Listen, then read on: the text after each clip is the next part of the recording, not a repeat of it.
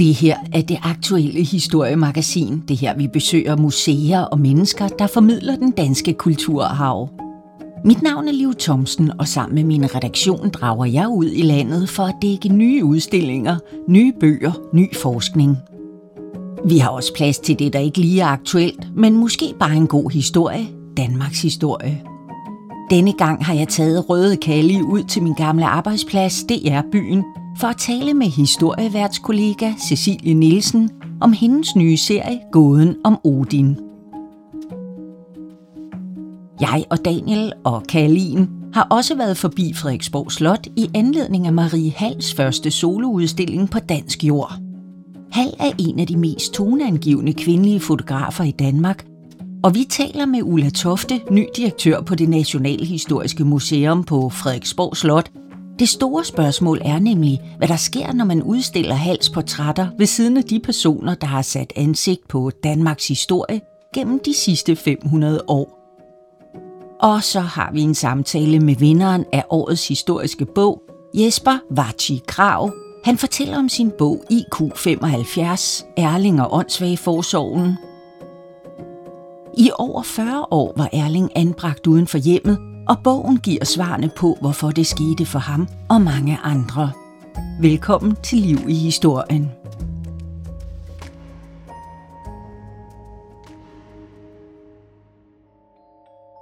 Første stop på turen er på Amager, er byen, hvor Cecilie Nielsen i silende regnvejr kommer ud til parkeringspladsen for at have en snak med mig i Røde Kalli om sin nye serie, hvor hun tager på en jagt ind i en mørk og dyster fortid. Odins fortid. For måske spiller den gamle gud en langt større rolle for Danmarks begyndelse, end vi før har troet.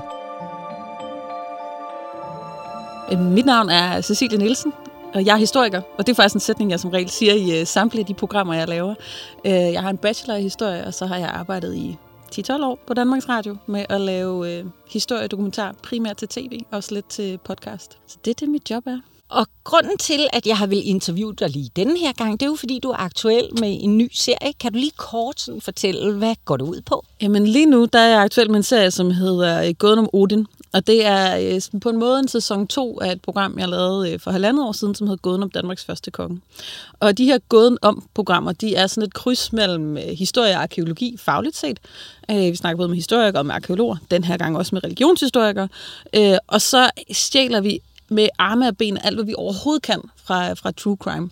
Øh, og det gør vi, øh, vi laver alle de mysterier, vi kan, og stiller alle de spørgsmål, vi kan, og øh, prøver ligesom at, at trække den her spænding ind i det her felt begge de her to serier, de handler om Jamen, øh, dybest set sådan alt før Danmark, øh, før, før tusindtallet øh, i Danmark, så det er øh, vikingetid, øh, det man kalder folkevandringstid og germansk jernalder.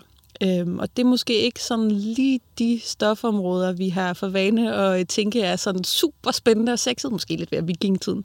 Men det er simpelthen perioder, som, for, altså, som jeg ser dem, er nogle af de allermest vigtige i Danmarks historie. Det er virkelig der, i virkeligheden det, som det, vi kalder Danmark i dag, bliver skabt. Og det sjove er, at jernalderen var jo ikke engang med i historien om Danmark, Nej, vel? de synes, den var lidt for besværlig, men det var den altså ikke. Man kunne godt lave spændende fjernsyn med den. Ja, det kan man i den grad, ja. det har du lige bevist. ja. ja. Okay, uh, i, i øh, serien, der nævner du flere gange, at det her er jo ligesom et puslespil. Ja. Øh, og jeg kunne virkelig godt tænke mig, hvornår og hvor du fandt den første brik. Jamen, øh, man kan sige, egentlig så kom de første brikker til den her gåden om, mens vi lavede den første sæson, altså gåden om Danmarks første konge. Og det var, øh, noget af det, vi ikke behandlede der, det var egentlig, altså hvordan så den der magt så ud? Altså, vi var i gang med sådan en, okay, der har været konger før Gorm og Harald, det er forkert at sige, de er de første konger i kongerækken. Og det kunne vi ligesom lave en øh, to og en halv times fjernsyn om, og det er skide spændende, men vi berørte faktisk ikke rigtigt, hvordan magten så ud. Fordi der er Odin sådan fuldstændig central i den her magtudøvelse. Så det kommer sådan et ønske at sige, at vi vil gerne ligesom også have et program, hvor vi kunne, hvad er det så for noget magt? En ting er, at der er magt, jo jo, men hvordan ser den ud? Øh, så det vil jeg gerne lave noget om. Og så... Øh, var der nogle forskellige arkeologiske fund fra den første sæson, som jeg synes bare var sindssygt fascinerende, men som der simpelthen ikke var plads til i den der fortælling. Det ved du også, når man, laver, når man skal tilrettelægge programmer, så øh, støder man på historier, som bare er fantastiske, men fordi at man arbejder i et serielt format, hvor noget skal passe sammen, og man skal orkestrere ting ned igennem, så det er interessant, så må man nogle gange skære noget fra. Øh, og de fund, vi måtte skære fra fra den første sæson, det var... Øh, sådan noget som, øh, der er fundet nogle, øh, nogle menneskeskeletter, øh, rester af nogle skeletter i Trelleborg, øh, Harald Ringborg der, som er, viser sig at være børn, og som er offret i brønde. Og de der Trelleborg-børn, synes jeg bare var enormt rørende og virkelig fascinerende. Altså, hvordan en ting er, at vikinger ligesom banker hinanden, det ved vi godt. Men at det også ligesom var børn, øh, det, det, det var, der var noget der, som vi synes, det er simpelthen nødt til at undersøge noget mere med. Øh, noget andet var, den her klimakatastrofe i år 536, som jeg tydeligt kunne mærke på de forskellige forskere, jeg har berøring med, var noget, de alle sammen var meget optaget af, og som der var rigtig mange forskningsprojekter med. Så jeg kunne mærke, at det var der, forskningen rykker hen. Den kunne vi heller ikke rigtig finde plads til i den første sæson. Øhm, og så var der så også sådan en, øhm, hvad det hedder, øh, altså der, der er sådan en fantastisk, synes jeg, historie om sådan en nål i et høstakfund, øh, som er, øh, det er igen de her ringborg. Øh, der er en ringborg i Fyrkat, hvor der er et øh, fund, der hedder Vølven fra Fyrkat, sådan en, en utrolig rig kvindegav. Og så blev der fundet en, øh, en ringborg øh, ved Køge for fem år siden, hvor der blev fundet et lille bitte stykke sølv, og hvor der var den her tese om, at det stykke sølv i virkeligheden hørte til en ting i graven. I Fyrkat, og der er altså rundt regnet 300 km mellem de to steder, så kunne det virkelig være rigtigt. Øh, og de sådan tre ting var ligesom sådan en, de, der, der er noget her, som jeg gerne vil. Og så gik jeg ligesom i gang med at finde ud af, hvad er det ligesom, kan man binde de her ting sammen? Kan vi samtidig snakke om, hvordan ser den her magt ud? Og så lige så stille, så fik vi så født det her projekt faktisk også rigtig meget i samarbejde med Moskov, som er et af de museer, jeg øh, altså, snakker meget med, faktisk. Øh, fordi jeg vidste, de havde en udstilling på vej, som kører lige nu, der hedder øh, Ud af kaos, som handler om folkevandringstiden, som også er sådan et sindssygt interessant felt. Så det var sådan noget med at have en masse forskellige brækker, og en fornemmelse af, at der var noget, vi ikke fik dækket ordentligt i den første sæson, og så gik vi ligesom i gang med at skrive. Og når jeg så arbejder, så er det jo noget med at læse sindssygt mange forskningsprojekter, snakke sindssygt meget med forskere, og så finde ud af, hvad, hvad er det her forskningsprojekt for noget, hvordan passer det ind i, før at man ligesom har den der historie, vi så bygger til sidst, som jo er en historie, vi konstruerer. Altså det er jo det, vi laver, det er at lave en, en, en dramaturgisk spændende fortælling ned igennem en masse forskning. Ikke? Så det er sådan de brikker, der var til at starte med. Dine tanker omkring formatet, nu ved jeg, at du har brugt det før. Hvad, hvad er fordelene ved det? Jamen fordelen, synes jeg, er, at, at, at jeg kan meget bedre lukke folk ind i de mysterier, som jeg jo synes, fortiden er. Øh, hele den der grundidé om, at, øh, at fortiden, det er bare noget, der er, og så er det en begivenhedsrække, der, der ligesom, Nå, så kan vi sige, så skete der det, så skete der det, så skete der det. Det er ikke det, historie er for mig. For mig, der er historie lige så meget noget, der eksisterer lige nu omkring os, fordi det handler meget mere om måden, vi fortæller om fortiden på.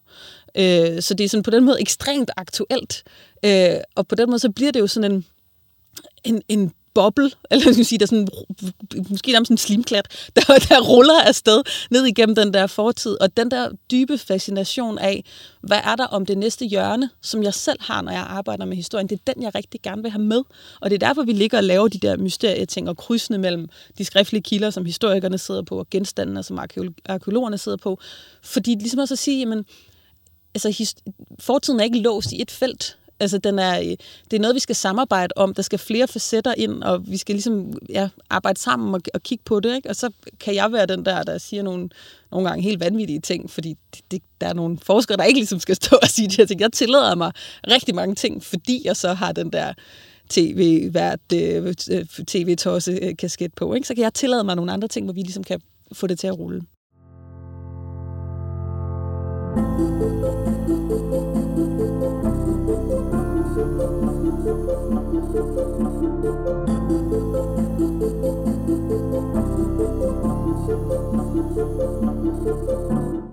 Du har sådan en tilbagevendende greb, nemlig i din speak, øh, øh, hvor du reflekterer hele tiden over, du ved, øh, hvis du spørger mig, eller jeg mm. tænker, jeg tror. Mm. Øh, hvad, hvad giver det dig øh, at kunne arbejde øh, med, med de der spørgsmål og med det lag? Jamen, den der jeg, det, det giver, det er egentlig den der pointering af, at, at, øh, at fortiden eller, eller historien, det afhænger af, hvem der fortæller den. Så det er et forsøg på at melde rent ud og sige, nu ser du noget, som jeg er afsender på. Så derfor, så hvis, du, hvis der er et andet menneske, der fortæller dig det her, så vil de formentlig fortælle det på en anden måde. Så det er det, der ligesom ligger ind i det. Ikke? Øhm, og så er jeg jo også seerens repræsentant. Altså, det er jo mig, der skal guide igennem. Og det kan sgu godt være, at man ikke lige, hvis du har siddet og set et eller andet interviewblog med en eller anden forsker, sidder og tænker, hvad fanden var det egentlig, jeg skulle ud af det? Så det er også en måde ligesom at samle op og, og give ligesom et, et konkret payoff af en scene, og så sige, okay, og hvad er så det næste spørgsmål? Fordi det er sådan hele tiden noget med at, et spørgsmål, en, eller anden, en pointe, payoff næste spørgsmål. Så det er sådan, altså på en eller anden måde, så vi tænker det som sådan et pumpende hjerte. Øh, og det er øh, nogle gange helt vildt fedt, og nogle gange ekstremt frustrerende, fordi det ligesom bliver... Altså man kan jo ikke altid hele tiden sidde og finde på fantastiske guldkorn, der kommer ud af landet. Det bliver nogle gange jo mere søgt end andre. Og når du siger sådan noget faste vendinger, jeg sad og tvang min kære mand. Nej, han ville gerne se det. Det var ikke fuld tvang. Men jeg har jo arbejdet mega hårdt på det her, så jeg vil rigtig gerne vise det til min, til min mand.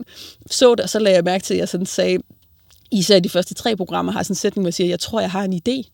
Ufattelig mange gange. Og var sådan, det tror jeg lige, vi skal stoppe med at sige så mange gange. Ikke? Så man kommer også til ligesom at bruge nogle faste vendinger og noget, som man bliver sådan lidt, ah, det skal du lige...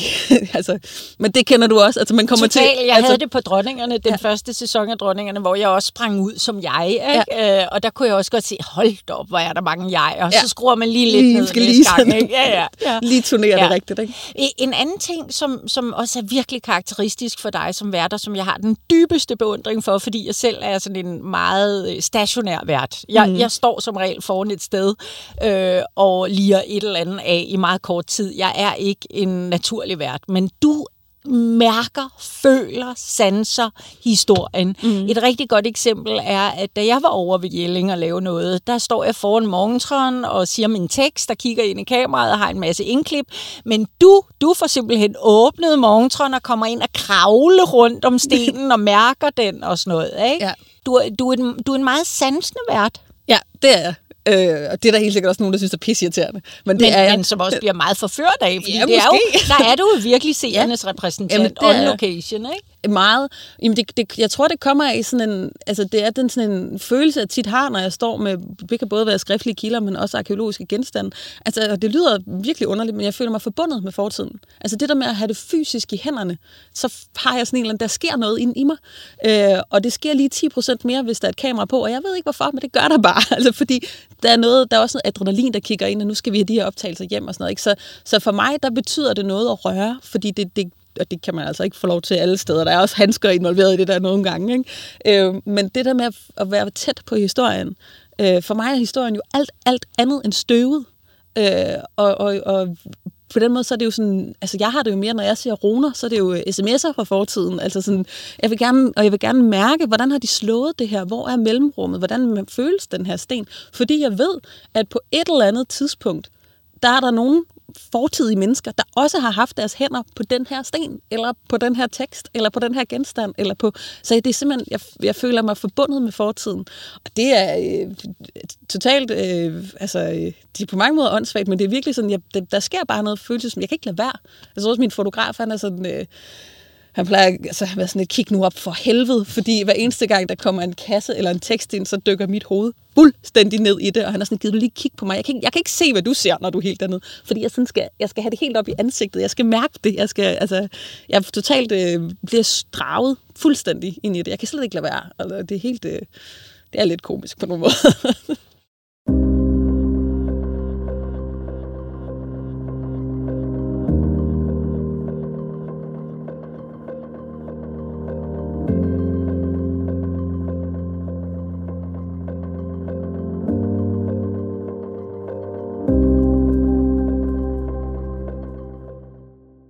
Noget af det, der er unikt også, det er jo, at du ikke bare er vært, og der, der er vi jo også ens på, på en del områder, mm. men altså, at vi begge to tilrettelægger. Ja. Øh, og ofte har du tilrettelagt et par programmer ud af dine serier, men, men her er det hele pivtøjet. Mm. Øh, hvad betyder det? Ja, jeg tror, det er langt de fleste programmer, jeg har, altså alle serier, jeg har lavet, har jeg hvis ikke jeg selv har stået for alle, altså til hovedtilrettelæggelsen på alle programmer, så har jeg været rigtig langt inde i processen.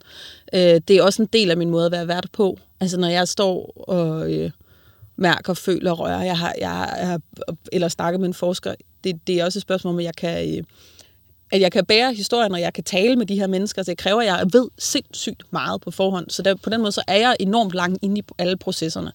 Øh, og, og det her tilfælde, der er det, ja, jeg står som tilrettelægger, og så er det Jonas Førstø, som er redaktør, og vi har kørt et ufatteligt tæt parløb. Øh, så man kan sige, det er mig, der får den, der hedder værter tilrettelægger, han er redaktør, men det er, vi er ligesom sammen om det. Ikke? Øh, men det, det, altså, det betyder jo, at jeg har en... Øh, en rigtig stor viden om, hvor, hvor ligger de dramatiske højdepunkter, øh, når jeg står og laver optagelser. Øh, jeg ved, hvad der er vigtigt, når jeg går ind i en scene og går ud af en scene. Hvad er det for en sætning, jeg, jeg, jeg gerne vil have den der ekspert til at sige? Eller, øh, altså det gør jo ligesom, at jeg har styr på historien. Øh, det er også mig, der skriver alle speaks. Der er ikke nogen speak, jeg speaker, som ikke er igennem mine hænder. Øh, der er ikke noget... Altså, jeg er inde i klipperummet. Øh, jeg skriver manuskripterne. Jeg, altså, jeg tror, hvis det havde været en dramaserie, så havde jeg vel stået som hovedforfatter. Altså, øh, og det er ligesom, det er en del af måden at arbejde på, fordi når det er det der enormt stærke jeg, så er det også vigtigt, at jeg står 100% i det. At det ikke bare er en eller anden flyve og så siger du det her, fordi du skal jo helst tro på, hvad det er, jeg siger. Så derfor så er jeg nødt til at bære hele historien, og det gør jeg så. Ikke? Og derfor er jamen, grundideen til Gåden om Odin er min, øh, grundideen til Gåden om Danmarks første konge er min. Øh, altså det er ligesom, de kommer fra mig, de der serier. Øh, og det er sådan, det betyder meget for mig, fordi det betyder meget for, hvordan jeg fungerer med at arbejde, og hvordan jeg fungerer på optagelserne. Jeg er også oftest kun afsted mig og en, øh, og en fotograf. Jeg har, ikke, øh, jeg har ikke en ekstra tilrettelægger med. Kun hvis vi har flere fotografer og mange medvirkende og sådan noget, så er der ligesom en, fordi som du også ved, så er det okay svært at være foran skærmen, og så også se, hvad fotografen rent faktisk filmer. Så i større setup, så er det godt at have en ekstra med. Ikke? Øhm, men det betyder enormt meget. Altså det er, øh, jeg mener det der, jeg er ret sådan omfangsrigt, når jeg siger det. Det er jo, det er jo også krævende, det er jo også ja. virkelig hårdt, ikke? Altså, hvordan har du det inden en deadline og op til visningen øh, af dine serier? Jamen, jeg tror aldrig, den her, den her var så særlig, fordi vi så samtidig havde koordineret det med den her øh, enormt store nyhed, som Lisbeth Imer og Christa Vasshus kom med, som jeg, de første optagelser, vi lavede på den, lavede vi for tre måneder siden. Så det er en nyhed, jeg har gået og vidst rigtig lang tid, og som jeg er sindssygt stolt af, at Lisbeth og Christa havde lyst til at ligge hos mig. Øhm, så den her gang var det særligt. Både fordi jeg ved, at indholdet af hele serien er der nogle ting i, som er overraskende, og som for nogle fagfolk vil være provokerende. Så jeg var sindssygt spændt på, hvordan tager de her fagfolk imod det.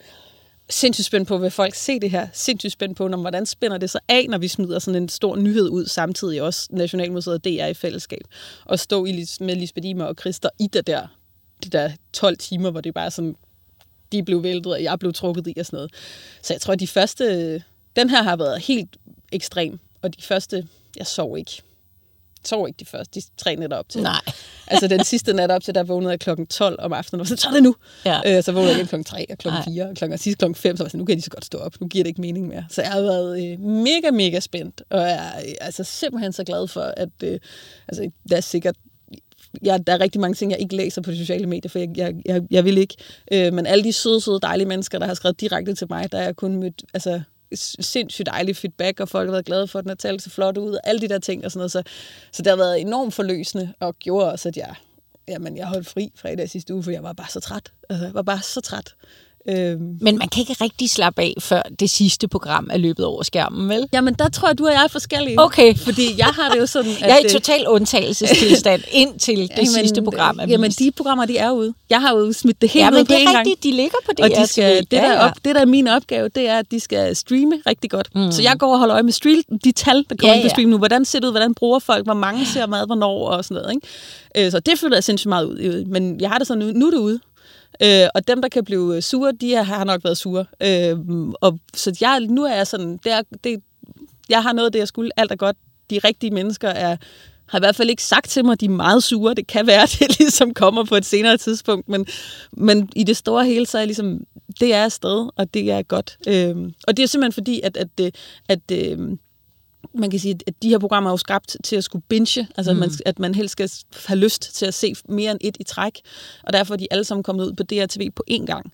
Øh, de bliver også sendt på DR2, og det er så dejligt, at folk også ser med der, men det er et rigtig vigtigt tidspunkt, det er der, hvor de kommer ud på DRTV. Det er det, jeg bliver målt på af min chef. Ikke? Øh, så derfor er jeg sådan, den skal nok, det er ligesom, det går nok. Og Cecilie, bare til allersidst, du har mm. jo selvfølgelig gang i øh, dronningeriget. Mm. Øh, lidt endnu. Lidt endnu. Ja. Øh, vi får ikke alle dronningerne, men, øh, men de fleste, ikke? Eller jo. hvad? Altså, vi ender med 25 programmer i alt. Øh, jeg er Emma Påske. Øh, og vi, har, vi er i gang med en sæson nu, og der kommer, den bliver på fem afsnit. Og så, øh, som det ser ud lige nu, kommer der ikke mere. Så okay. var det det. Men både Emma og jeg vil rigtig gerne mere, Og der er også måske noget vandrørssnak, der gør, at det nok ikke er umuligt, at vi på et tidspunkt en dag kommer tilbage. Men det er ikke noget, der kan loves. Så, så det er, de måtte nøjes med 25, selvom Emma og jeg har jo et hav af fortællinger, ja, vi ja, gerne vil ja. fortsætte. Man kan fortsætte ja. i en uendelighed. Ja, ja, så, det, det, det. så forhåbentlig en dag kommer vi tilbage, men der er ikke noget, der er garanteret. Og, og hvad med tv? Kommer der nye gåder? Ja. Det gør der? Det gør der, og det har jeg faktisk ikke sagt nogen steder. Men hvad det hedder, øhm, det gør der. Vi kommer med øh, et enkelt halvtimesprogram til sommer. Så ikke en lang serie, men et enkelt halvtimesprogram. Øh, og så er vi ret sikre på, at vi kommer med to større serier i løbet af de næste to år, som også kommer til at have gåden om. Øh, men hvor vi skifter periode. Hmm. Du kan ikke nævne perioden? vi kommer nok vi kommer til at kigge noget middelalder.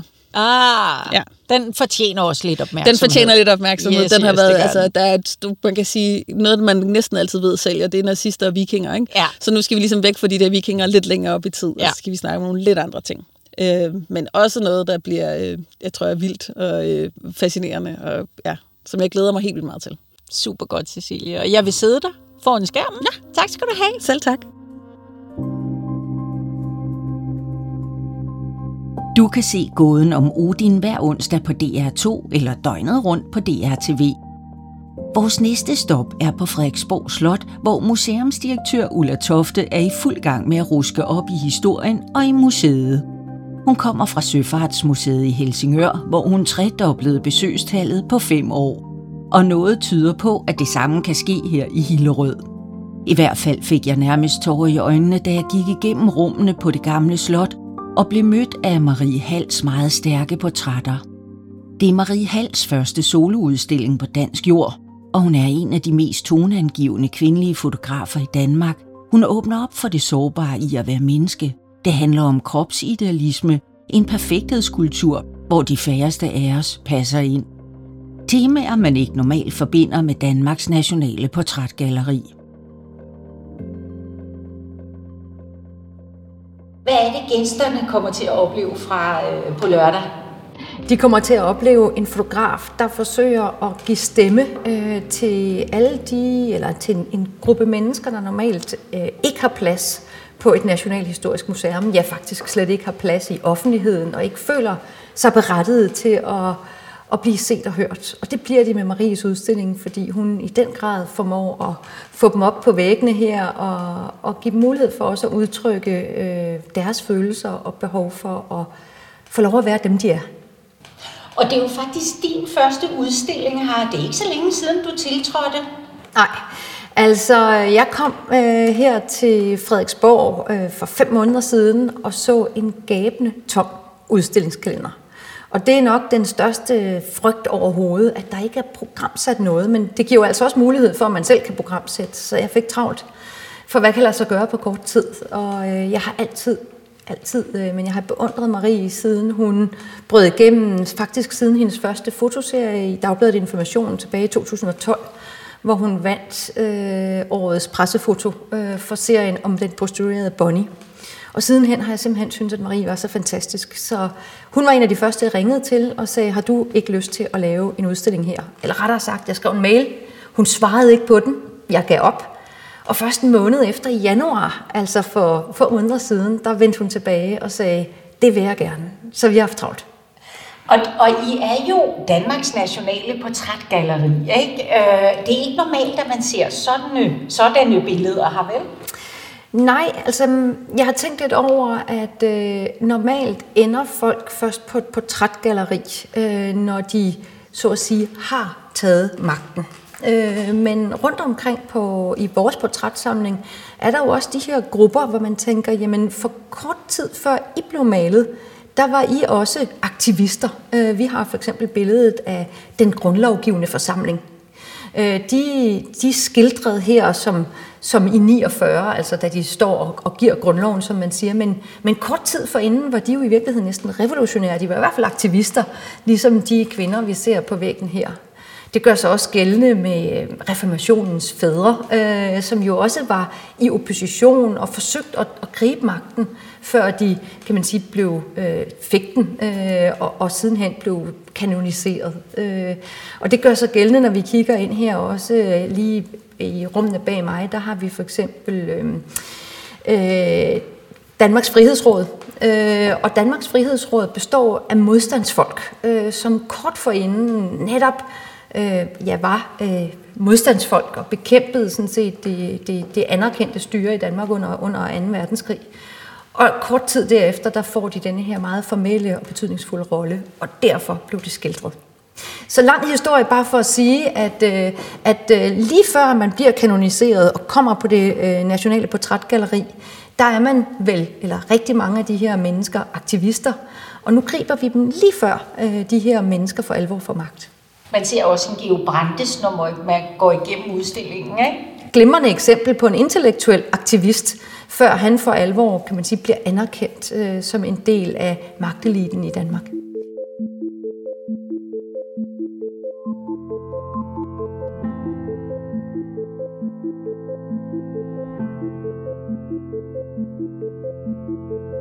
Hvad er dit ønske for beskuerne, når de nu går her igennem de store gamle slotsrum, lokalerne har, øh, og så ser de her meget, meget, meget monumentale nye fotografier? Hvad ønsker du at skabe hos beskueren?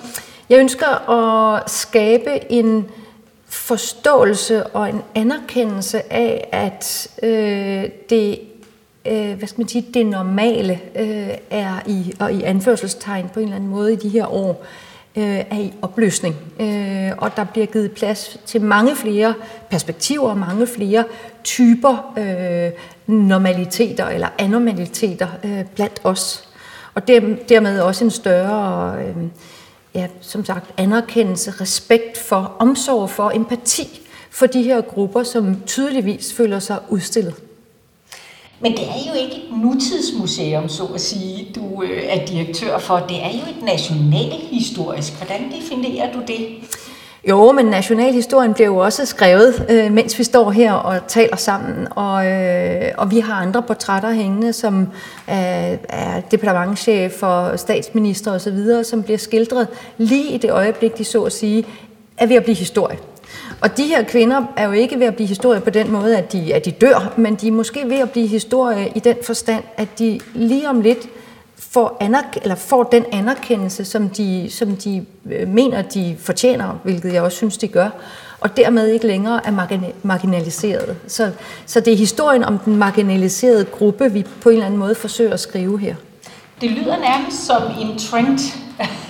det er en trend, og vi ser den jo overalt. Øh, og som Nationalhistorisk Museum har vi jo også en forpligtelse til at være meget opmærksomme på de strømninger, der sker i samfundet omkring os, øh, og afspejle dem, reflektere dem i vores øh, udstillingspraksis og i vores formidlingspraksis i det hele taget.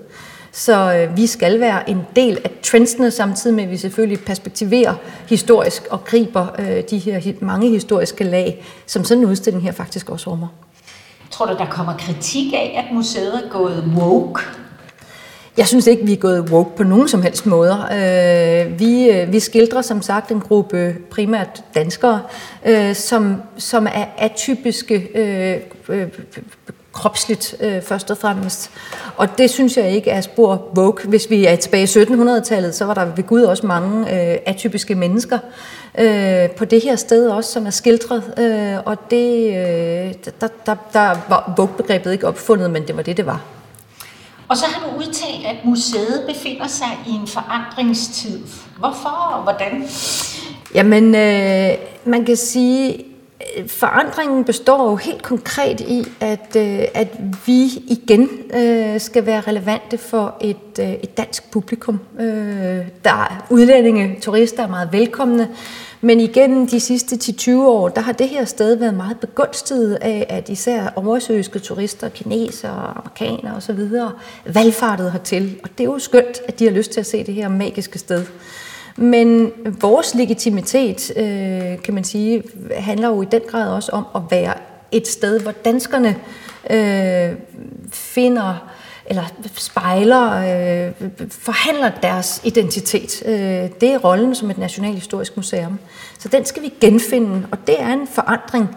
En forandring tilbage, men også en forandring fremad. Ja, du har netop sagt, at der skal skabes rum for menneskelig dannelse. Ja, menneskedannelse, det, det er jo både at kan man sige, blive klogere på historien, men først og fremmest måske i dag for rigtig mange at blive klogere på sig selv. Øh, og det var bryggeren Isa Jacobsen, der grundlagde det her sted. Det var absolut hans ambition med det Nationalhistoriske Museum. Det var at gøre danskerne klogere på sig selv, stolte øh, af der, deres historie og deres betydning for den almene kulturhistorie, som han sagde. Og det tror jeg, at det her sted har alt muligt potentiale til. Men det kræver, at vi lige får opdateret I.C. Jacobsens ambition.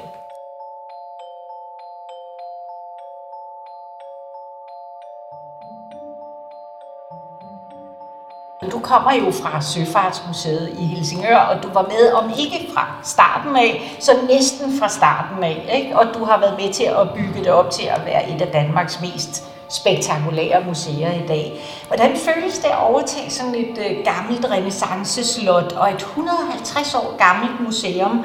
Altså, der må være en elgammel kultur på godt og ondt her i slottet, ikke? Først og fremmest på godt. Altså, denne her samling er fuldstændig fantastisk, og det er den i sin kvalitet, men sandelig også i sin bredde. Altså, dagligt bliver jeg overrasket over, hvad, hvad det her sted egentlig rummer af genstanden, af møbler, af malerier, portrætter, historiemalerier og selvfølgelig bygningen i sig selv. Så jeg overtager nok et gammelt sted med masser af traditioner, men også en rigdom, der er så stor, så den jo også på mange måder måske venter på, at, at man lige får skærpet blikket på den, øh, og som sagt øh, sikrer, at, at alle mennesker finder den relevant og kan finde ind til noget, som giver mening for dem. Og den gode fortælling, den har jo altid været noget centralt for dig, når man spoler filmen tilbage og ser din baggrund, Ulla. Hvordan vil du formidle den øh, her på slottet? Altså, hvad, hvad, hvad kan vi forvente? En ting er, at du åbner sådan meget øh, manifestagtigt med den her udstilling, men, men hvad er der forud?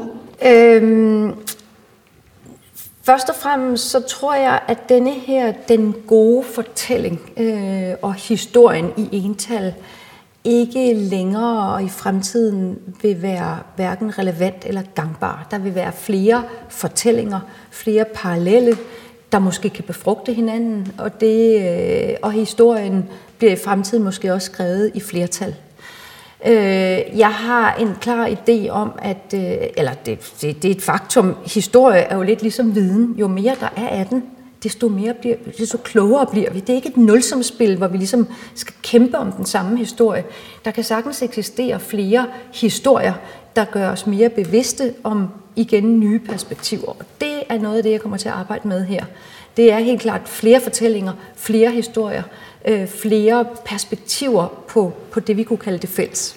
Har du konkrete planer med den permanente udstilling, om man så må sige? Ikke nu. Ej, det korte svar er, at øh, det er først til efteråret, vi tager fat på et strategiforløb med museets bestyrelse og, og medarbejderne her, så jeg vil ikke løfte sløret for præcis, hvad der skal ske nu. Stay tuned. det gør vi så. Det kan være, at jeg besøger dig igen om et år, for lige at se, hvad der er sket i mellemtiden. Ikke? Du skal være velkommen. Tak skal du have, Julia. Tak.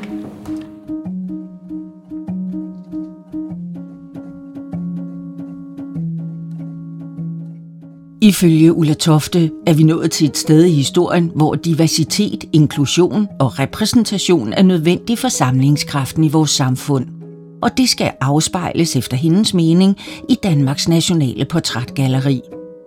Det er Marie Hall udstillingen det smukkeste eksempel på. Skynd dig op til Christian den 4. gamle slot i Hillerød og oplev alle Danmarks historiens kendte ansigter side om side med nogle af de danskere, der ikke normalt kommer på museum. Du kan også se Daniels interview med Marie Hall og hans film fra udstillingen på Historieselskabets hjemmeside, SoMe eller YouTube. Netop historien om de glemte og de usynlige skæbner i Danmarks historien er også temaet for årets historiske bog. I en samtale med Daniel Takan Rasmussen fortæller Jesper Varti Krav om sin bog IQ75.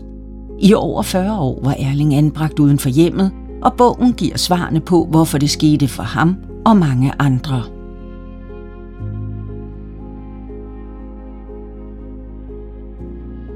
Jeg hedder Jesper Vatsi Krav, og jeg er ansat ved Center for Humanistisk Sundhedsforskning på Københavns Universitet.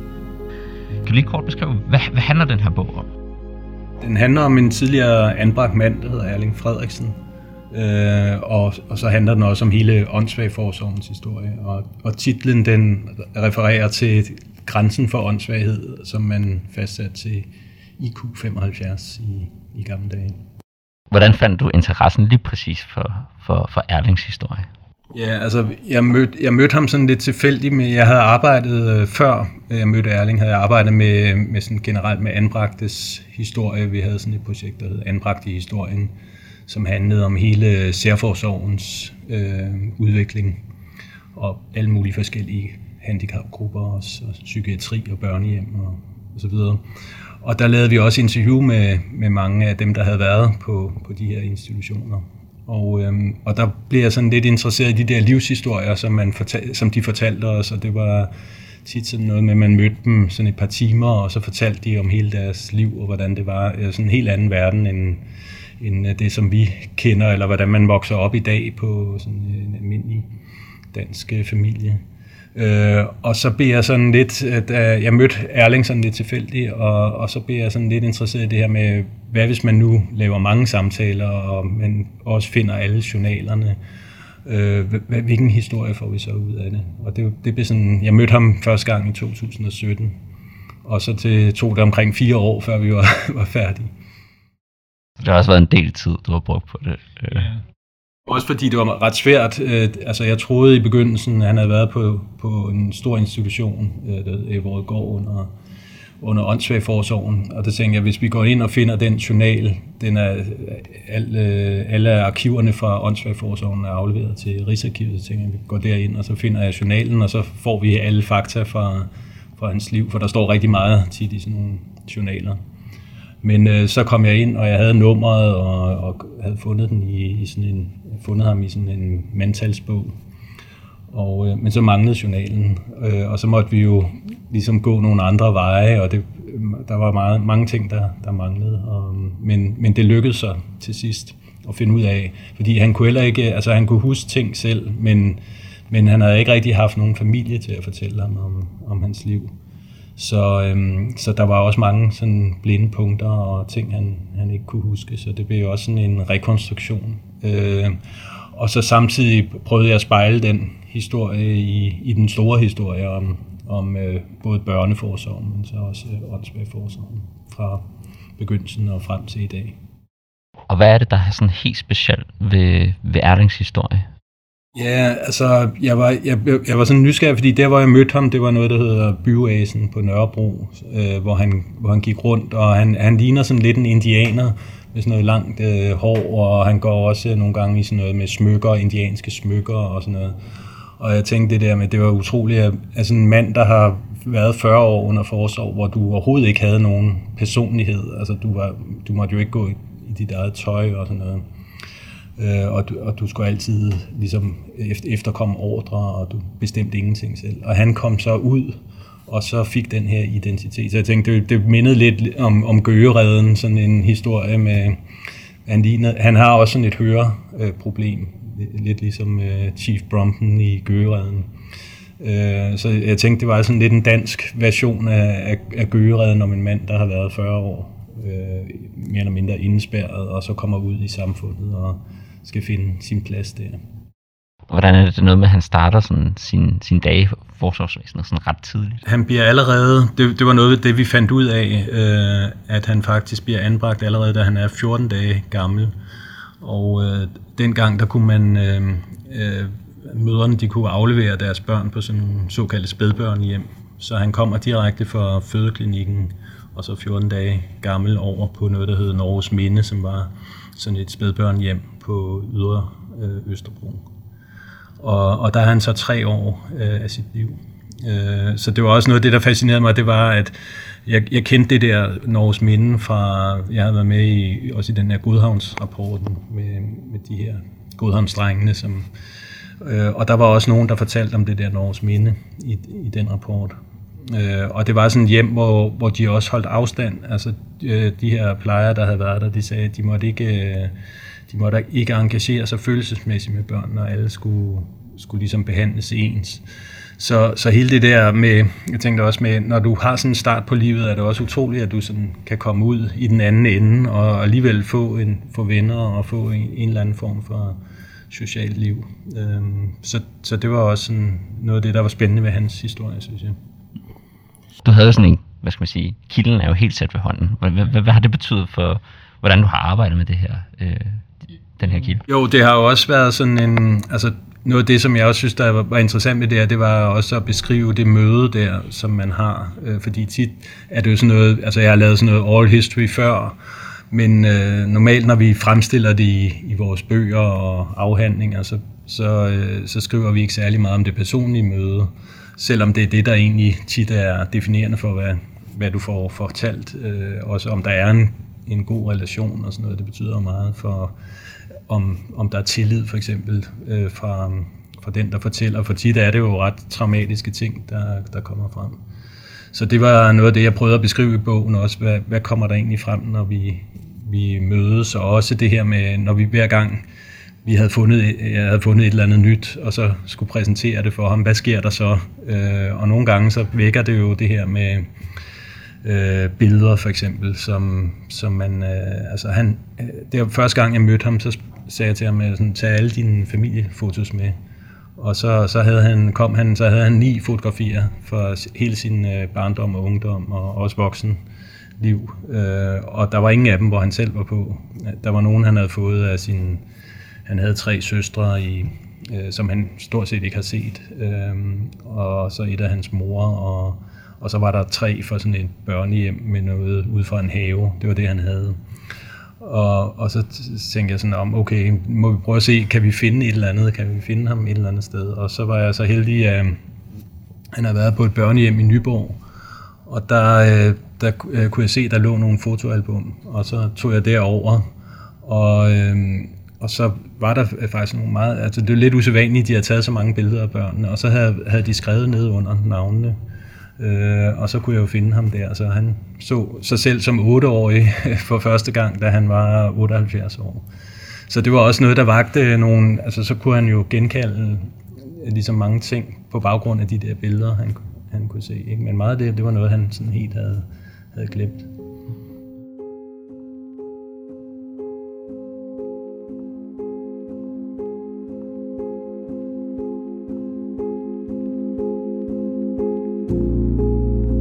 Hvad så med den her historie? Hvad tænker du, altså, er den relevant? Eller hvorfor er den relevant for os i dag? Kan vi lære noget af den? Det, det der, der også var interessant, det var jo også, at altså, hele det her forsorgssystem var jo også forbundet med velfærdsstatens historie. Og, øhm, og det, der sådan, øh, også overraskede mig lidt, det var det her med, at altså, normalt, når vi har vores billede af velfærdsstatens historie, så var det noget med, at staten kom ind og tog ansvar og Øh, Øh, skabte bedre forhold for de her udsatte grupper, som ellers ikke kunne klare sig selv i samfundet. Øh, men, men den historie, som jeg også så i den øh, i velfærdshistorien, især om, om åndssvagforsorgen, det var det her med, at samfundet også skulle beskytte sig mod de samme grupper, så man ville på den ene side gerne hjælpe, men på den anden side skulle man også sørge for, at de ikke blev for mange og kom til at lægge samfundet øh, økonomisk til last. Øh, og man frygtede også, at de, altså man mente, at de åndssvage var mere kriminelle, for eksempel, end normal befolkning, mere, og mere seksuelt øh, uhemmet, så de spredte kønssygdomme ude i, i befolkningen. Så man havde også en række sådan, øh, ting, øh, eller, eller ligesom lovgivning også, som gjorde, at man ville bremse deres øh, muligheder for at udfolde sig, og især det her med at sætte børn i verden hvor vi i Danmark havde de første sterilisationslove øh, faktisk øh, på verdensplan fra 1929 og sidenhen også 34 og 35 med tvangssterilisation og tvangskastration. Så vi har, der er en anden side også til velfærdsstaten, end den vi måske øh, typisk øh, sådan ligesom ser i dag, og som er beskrevet i historiebøgerne. Hvordan er det så i forhold til, til udlandet? Forlader man det i udlandet? Eller? Det er jo lidt forskelligt, fordi der er jo nogle lande, hvor man jo ikke gør det. Altså for eksempel i, i de katolske lande har man jo ikke en sterilisationslovgivning eller abort eller øh, kastration, fordi det, det, er jo det, kan man, det kan man jo ikke. Øh, så man kan se, altså, men der er jo en parallel udvikling i Norge og Sverige øh, også, men, men de har ikke helt det samme øh, øh, øh hvad det hedder, institutionssystem, som vi har så Danmark er på nogen måde lidt specielt, fordi vi har de der kæmpe institutioner også i, i åndssvageforsorgen, som man egentlig ikke har i, i Sverige og Norge på samme tidspunkt. Øhm, og det betyder også, at, at vores tiltag måske bliver, får et, et omfang. Man kan se i hvert fald nogle af tingene, for eksempel sådan noget som kastration, der ligger vi langt over, altså kirurgisk kastration, øh, ligger vi langt over øh, andre lande, som vi normalt sammenligner os med. 1012 kastrationer bliver udført efter de her love øh, frem til 67. Og, øh, ja, og der kan man sige, at mange af de andre lande, der ligger det i Norge for eksempel, det er omkring 300 eller sådan noget i den stil. Så, så vi, er, vi er helt i top på det punkt.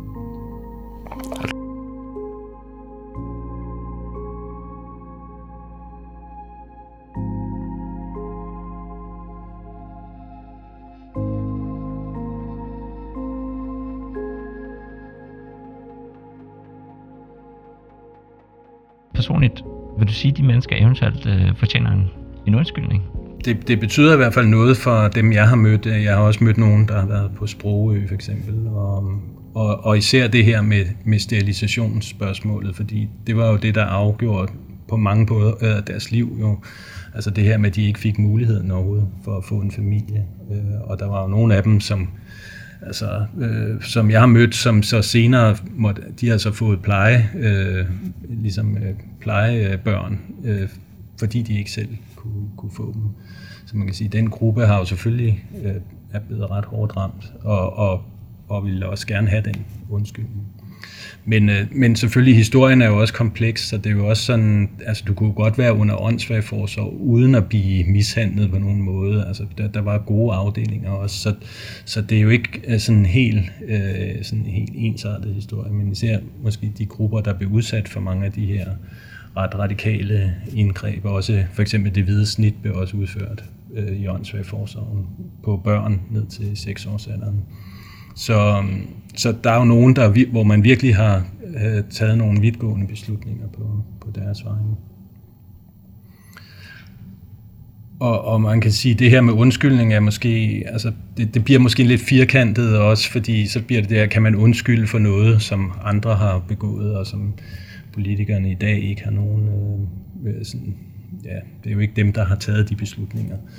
Men, øh, men på den anden side, så, så, så kan man også sige, hvis man ikke hvis, vi, hvis man ikke vil gå ind i det her med undskyldningen, hvad sker der så? Så, så sker der det, at vi, vi ikke får undersøgt tingene, og det er jo egentlig det, der har været øh, sådan historien frem til i dag, hvor man er begyndt nu at, at kigge mere på det okay, hvad var det egentlig, der foregik, og er der en grund til, at vi siger undskyld, eller giver en eller anden form for oprejsning måske til de her grupper. Og det tror jeg måske, det er det, der handler om. Altså en, måske ikke det her så meget med det her med undskyld, men måske mere en anerkendelse og en forståelse af, hvad, hvad var deres historie egentlig, hvad skete der øh, for dem, der var derude i, på de store institutioner. Tusind tak. Det var super spændende her.